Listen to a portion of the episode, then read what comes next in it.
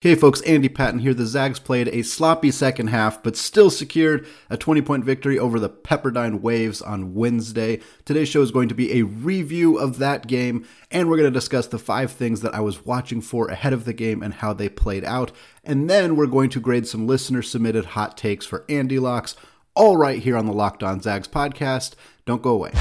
You are Locked On Zags, your daily podcast on the Gonzaga Bulldogs part of the Locked On Podcast Network. Your team every day. What is going on, y'all? Welcome to the Locked On Zags podcast, part of the Locked On Podcast Network, your team every day. I am your host and longtime Gonzaga podcaster, Andy Patton, here to take you through another season of Gonzaga Hoops. I want to thank all of you who've made this podcast your first listen of the day. I sincerely appreciate being a part of your morning or afternoon or evening routine. I also appreciate all of you who have checked out the show on YouTube. We are just about to hit 350 subscribers on the YouTube channel, a great accomplishment. Trying to get to 500 before the start of March Madness, or at least before the end of March Madness. I know we can do that. So if you are a listener to the show and you have not done so yet, just go to youtube.com, search Locked On Zags, hit that subscribe button. All right, the Zags took care of business on Wednesday against the Waves of Pepperdine. It was not a particularly pretty game against Lorenzo Romar's squad. I know P- Pepperdine is the worst ranked team in the conference in terms of record, and it's tough to have struggle games against the teams at the bottom of the conference. I also think Pepperdine is perhaps a bit misleading in their record. I had a, a, nice conversation with Asher Lowe, the PA announcer for the Pepperdine Waves, on Tuesday's show. This is a team with four legit freshmen in the starting rotation. Uh, they've been developing and getting significantly better as the year has gone on. Uh, that's not an excuse for a lot of Gonzaga's struggles on Wednesday, and certainly things that will need to get cleaned up uh, suddenly between now and in March. Uh, I think this was a good opportunity game for the Zags to to give some of their starters a little bit longer of a break. I was kind of hoping going into this game we'd see 20 to 25 minutes of Nolan Hickman, 20 to 25 minutes of Hunter Sallis, maybe 10 to 12 minutes of Ben Gregg, uh, maybe some Kaden Perry, some Dominick Harris if they were healthy. Neither of those two players appeared in this game. Uh, likely because they were not healthy enough to play, but also potentially because they would not have come into the game anyway. We ended up only seeing 14 minutes from Nolan Hickman, 18 minutes from Hunter Sallis, uh, I believe three minutes from Ben Gregg, and that was about it. Unfortunately, the Zags were just not quite able to put Pepperdine away. Uh, a pretty pretty bad stretch early in the second half uh, against the Waves that really kind of continued until the last four or five minutes uh, of the contest. Just some sloppy defense, uh, some struggles to get the basketball to go through the hoop. I don't think Pepperdine was doing anything particularly excellent against the Zags. I don't want to slam them too much. They they did play with a lot of hustle. I think that was kind of the the, the winning formula for them is they just out hustled the Zags, which is not something that happens all that often and I think was what made it so frustrating to watch is seeing guys get stripped from behind of the basketball, seeing Pepperdine be the first body on the floor after a loose ball, especially when the game was kind of close. Uh, not that you still want to see your guys diving on the ball when they're up by 20, 25 points, but it's a little bit more forgivable. But when the game gets within nine or 10 points and it still looks like Pepperdine is working a little bit harder, that's that's the kind of thing that I have a feeling Mark Few had some had some words with some of the guys on the team about because that is just not going to fly uh, in this program on this team. Uh, no matter who you're playing. Uh, there were some highlights in this game. Uh, Andrew Nembhard uh, deserves a shout out. He had a, a, a bit of a strange game.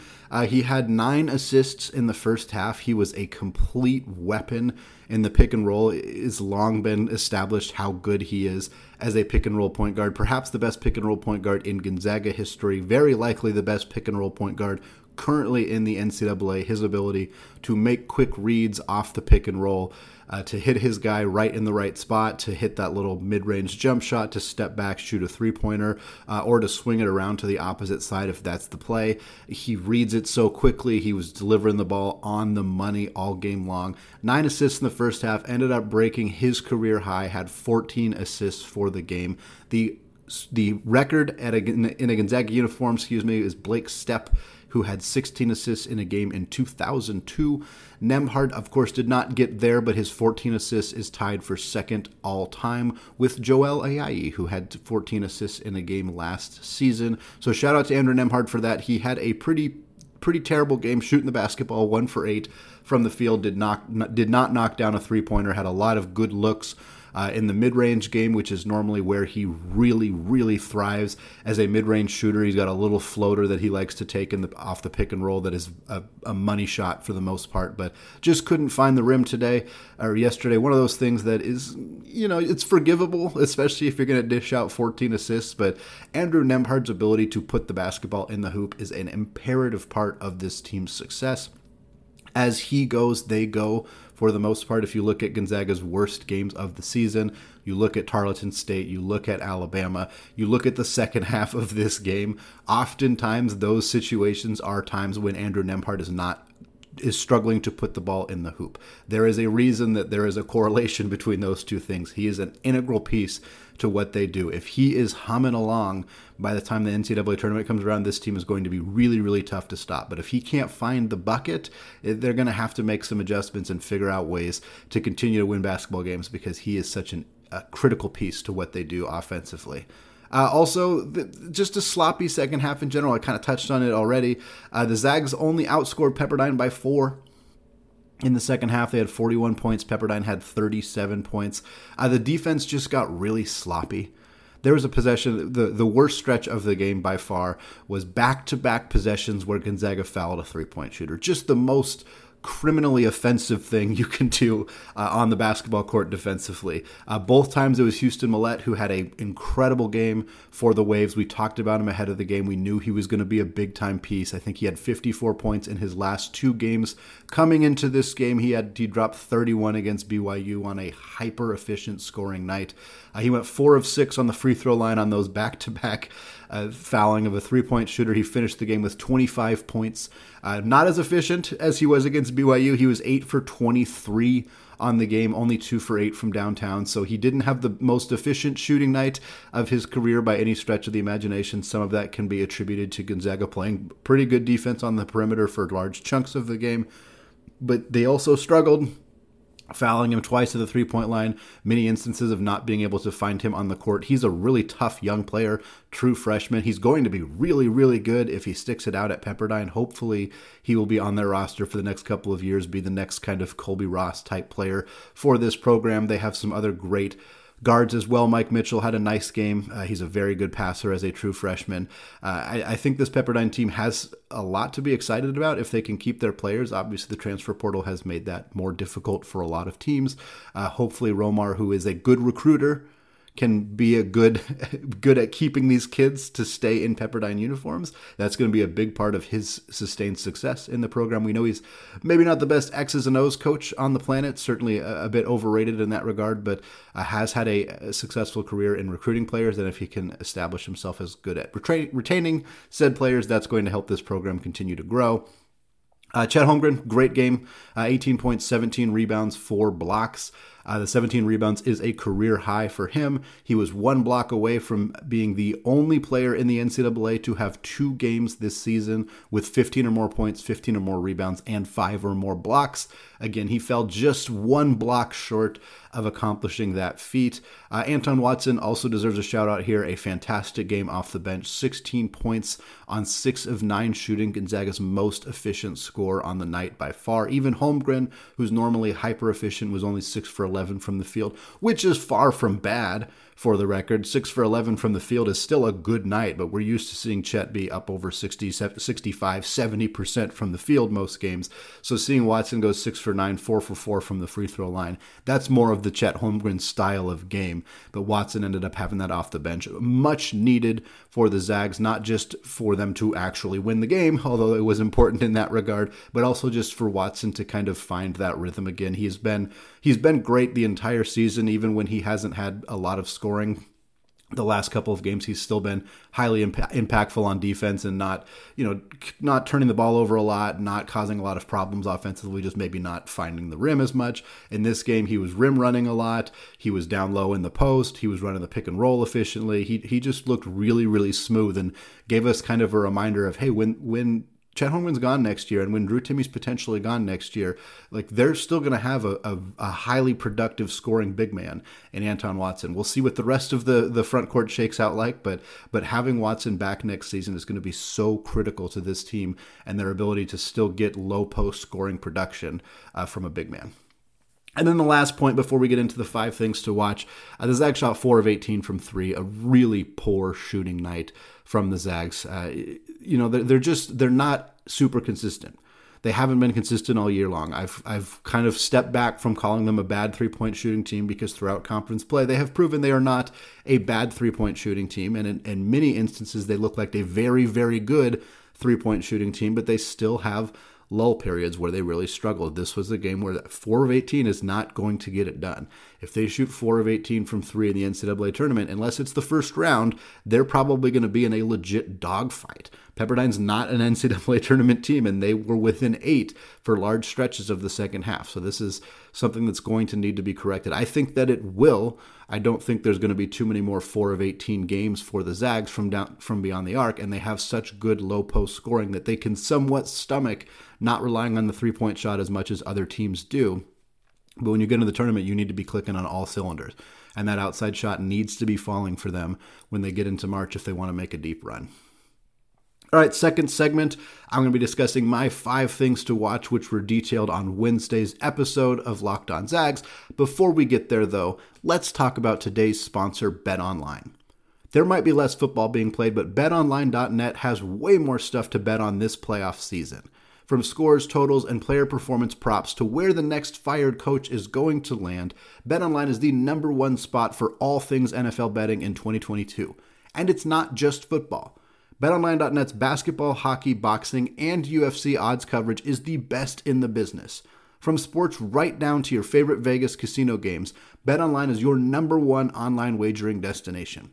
BetOnline is the fastest and easiest way to wager on all of your favorite sports and play your favorite online games. BetOnline, where the game starts.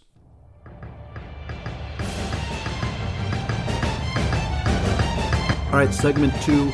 Still Andy Patton, still locked on Zags, still reviewing the somewhat ugly Gonzaga vs. Pepperdine game on Wednesday night at the Firestone Fieldhouse in Malibu, California. Uh, my first thing on my five things to watch, a bit disappointing to have to talk about. Can the Zags top 115 points once again?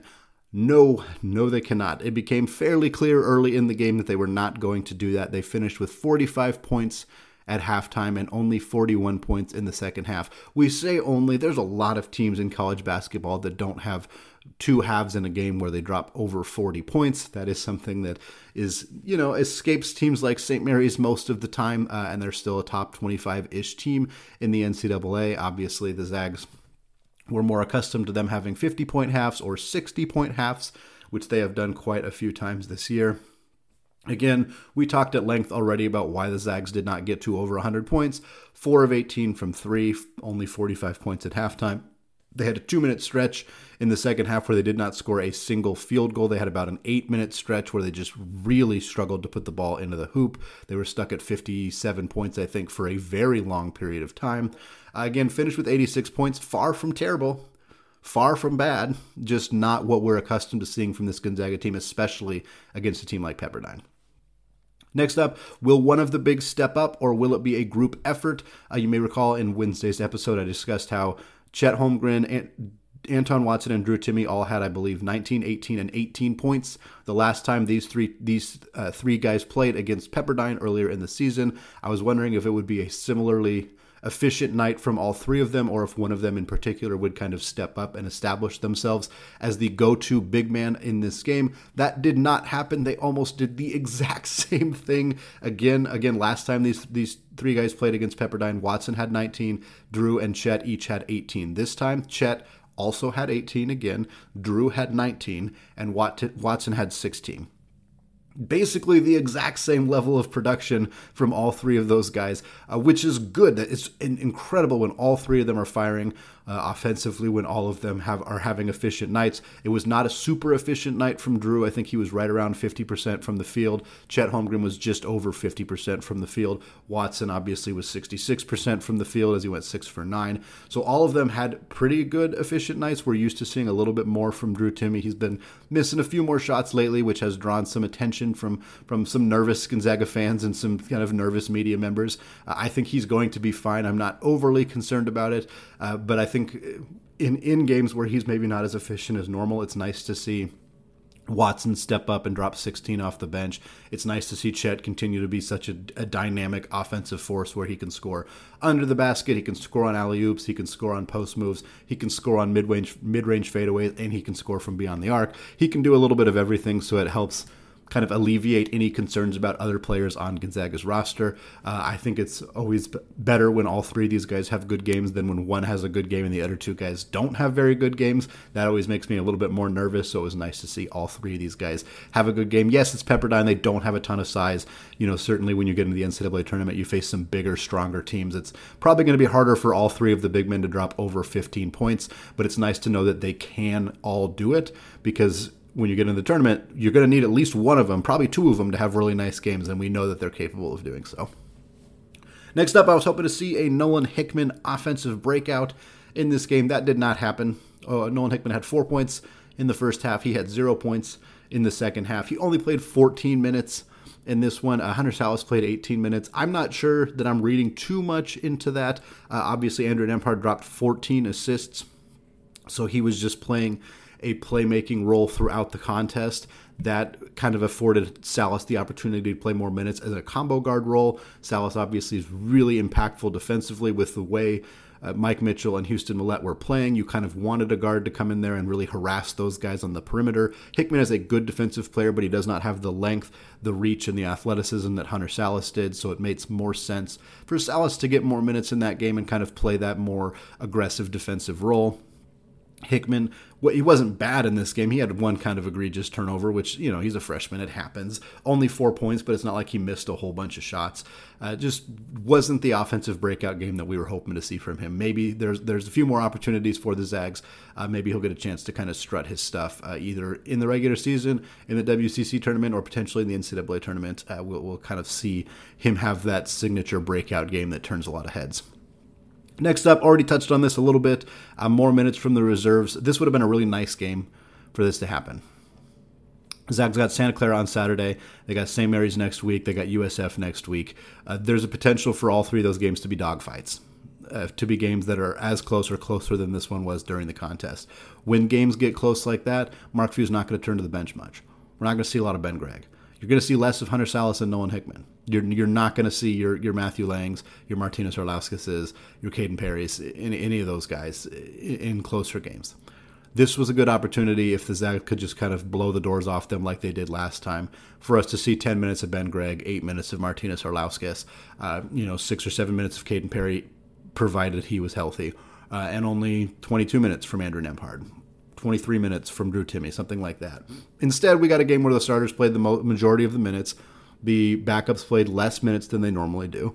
And now those guys are going to be a little bit more fatigued. Yes, they got an extra day of rest before Santa Clara on Saturday, but there's a chance we're going to need them for a long time against Santa Clara. The Broncos are very, very good. Jalen Williams, PJ Pipes, Josip Vrankic. This is a really good squad for the Broncos and Coach Herb Sendek. I think there's a chance that Gonzaga's going not, maybe not down to the wire against Santa Clara, but they it might be similar to this game where they're playing the starters for 35 ish minutes instead of getting those rotation guys out uh, and getting some of the bench guys back into the game. And then, of course, St. Mary's and San Francisco are going to be dogfights next week as well, leading into the WCC tournament. So it's kind of an, a missed opportunity for the Zags to get some of their bench players a little bit more minutes in this game. Hopefully, they'll find a way to beat one of these teams in the next couple of days uh, significantly enough that they can give some of their starters a little bit of a break uh, so that they're not as gassed going into the NCAA tournament. And my last one, Dominick Harris. I was kind of hoping maybe, maybe there was an opportunity for him to play in this game. He'd made an indication that he was close to returning to the court. Uh, I thought I was pretty optimistic to think he would be playing on Wednesday's game. Uh, as of right now, as I'm recording this on Thursday morning, I did have not heard whether there is an update on Dominick Harris's health heading into Saturday's game against Santa Clara. Obviously, I will provide an update on Twitter uh, as soon as I hear one, if I do hear one. Uh, but right now, it does not. There's not any indication that Dominick Harris is going to return to the court uh, in any of the next couple of games.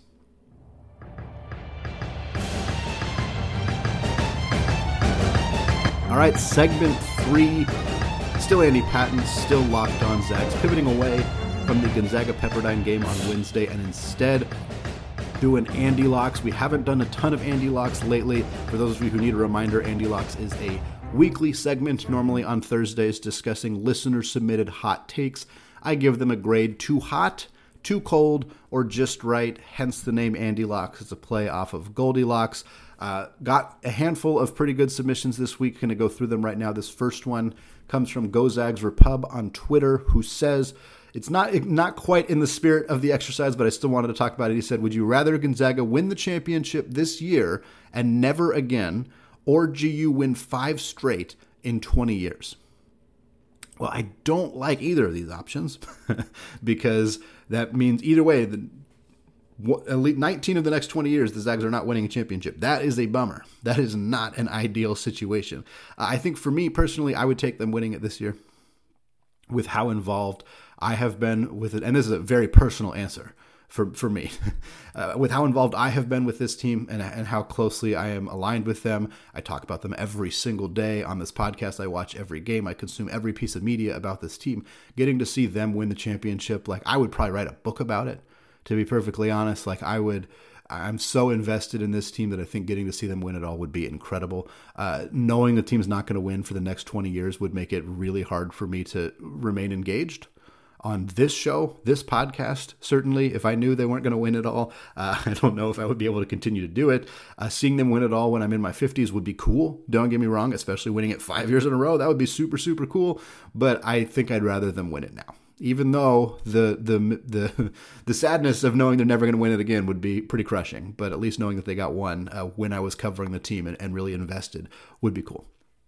Next up, this take comes from Sammy via Gmail. He says, Hunter Sallis will be Gonzaga's best guard next season.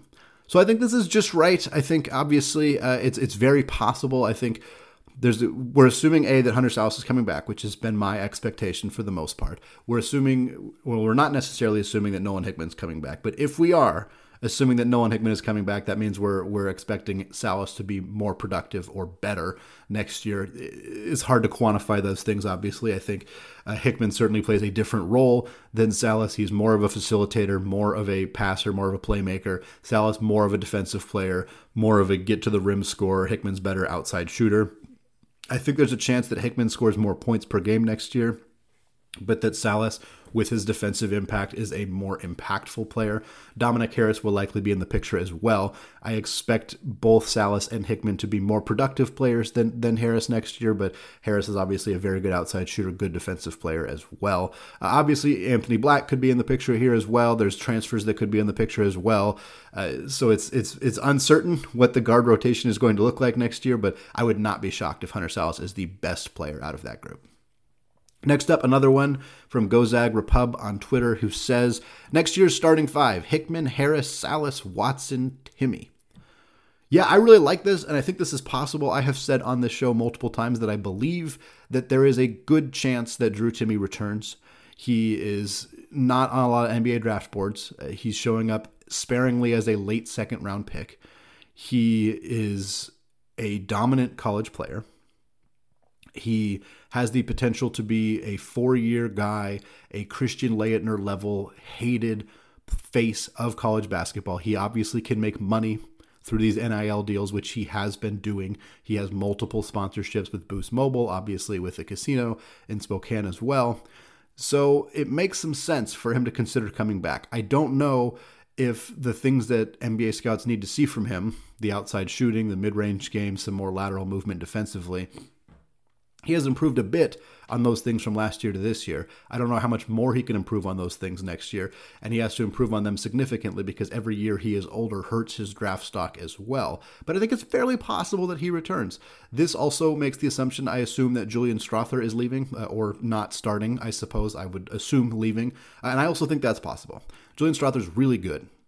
He's six foot seven. He's got long arms. He's a good defensive player. He's a good outside shooter. He's good at scoring, uh, getting to the rim, cutting without the basketball. He's a very, very talented basketball player. If he has a good NCAA tournament or balls out while working out for teams, I think he could sneak into the late first round conversation, early second round conversation, and I think he could leave.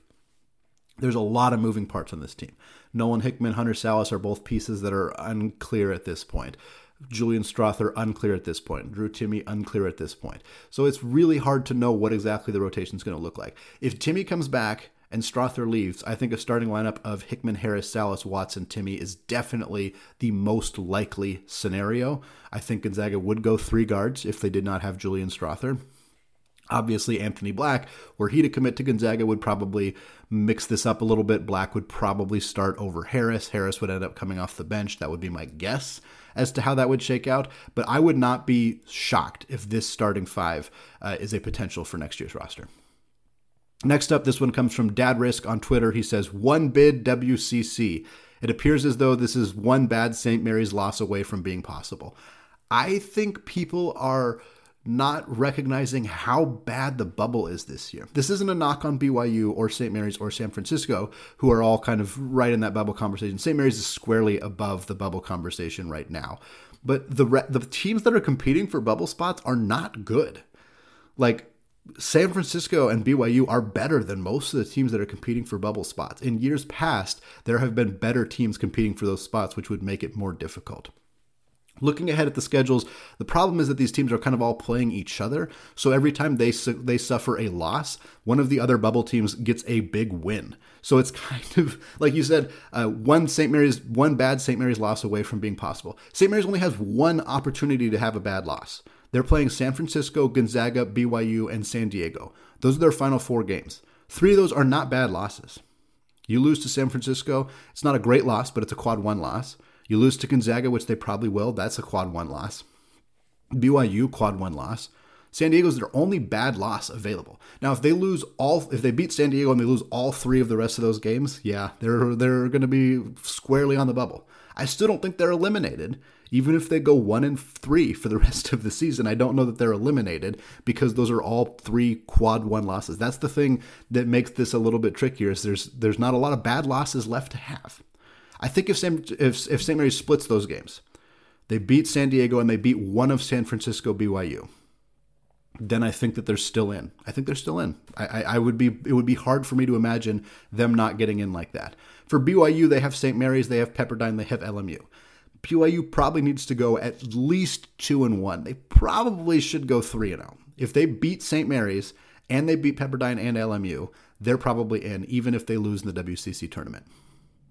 For San Francisco, they have St. Mary's, they have Pacific, they have Gonzaga, they have USD.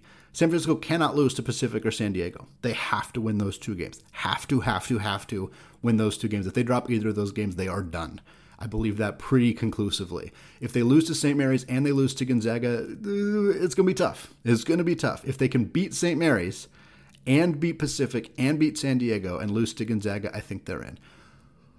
The long overarching way to explain all of this is that I have a hard time imagining that all of these teams do enough damage to themselves that only Gonzaga gets into the WCC or gets started gets into the NCAA tournament. In fact, I think it would be really, really difficult for that to happen. I don't know how. Like Sam, St. Mary's would have to lose to San Diego. BYU would have to lose to either Pepperdine or LMU, and San Francisco would have to lose to USD or Pacific.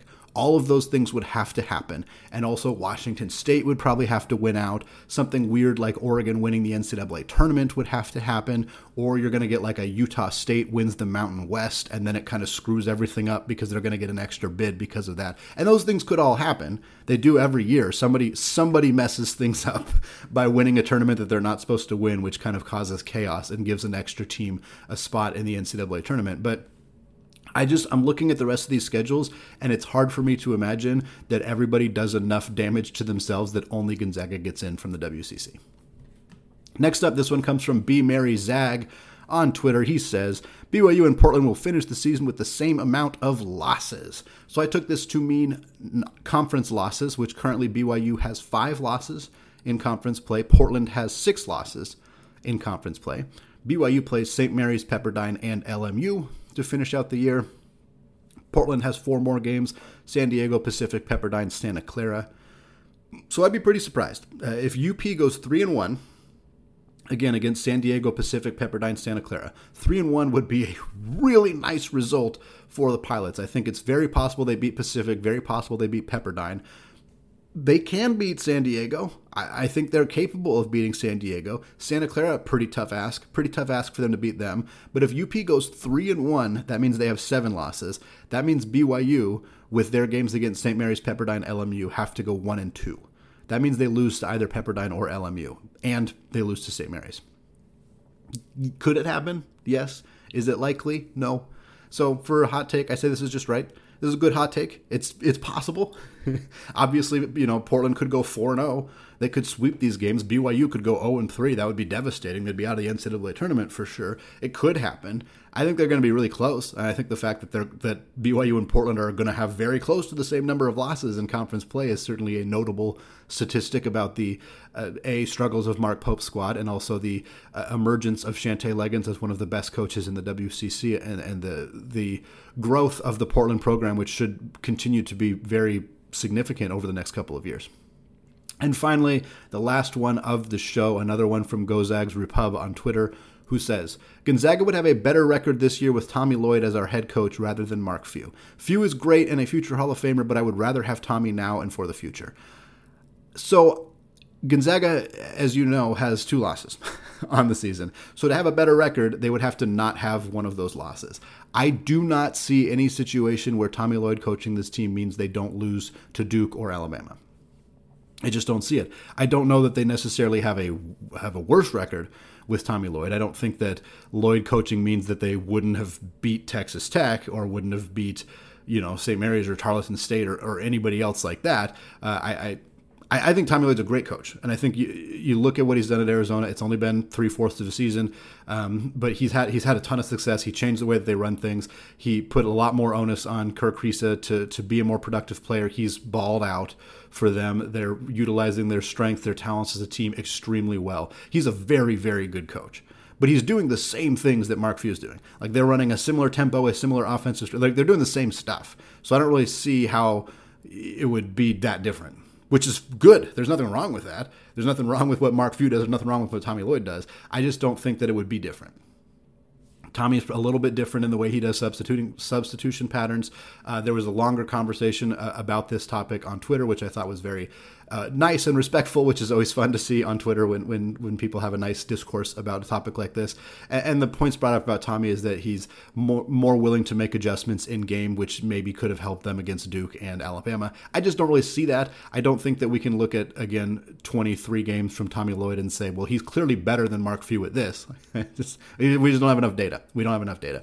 Um, I don't think it's crazy to think that Tommy Lloyd is going to be the better coach in the future than Mark Few. I don't know that there's any proof to believe that, but I don't think it's crazy to think either. They're both great coaches. Very clearly going to be very, very, very good coaches for the rest of their careers. Uh, I'm happy with Mark Few. I'm not going to be upset that it's Mark Few for the next 20 years if that's if that's the case. Uh, would it have been cool if it was Tommy? Sure, but I'm, I'm, I'm happy I'm happy with Mark Few. All right, folks, got an extra day to wait before the Santa Clara game on Saturday. We got a preview of that game coming out on Friday all right here on the Locked On Zags podcast, available wherever you get your podcasts and available on YouTube. Check that out if you have not yet already. Finally, thank you again to those of you who have made this show your first listen of the day. Now is a great time to make your second listen of the day, the Locked On Bets podcast. Locked On Bets is your daily one stop shop for all of your sports gambling needs. Locked On Bets is hosted by your boy Q with expert analysis and insight from Lee Sterling. All right, thank you all for listening and go Zags.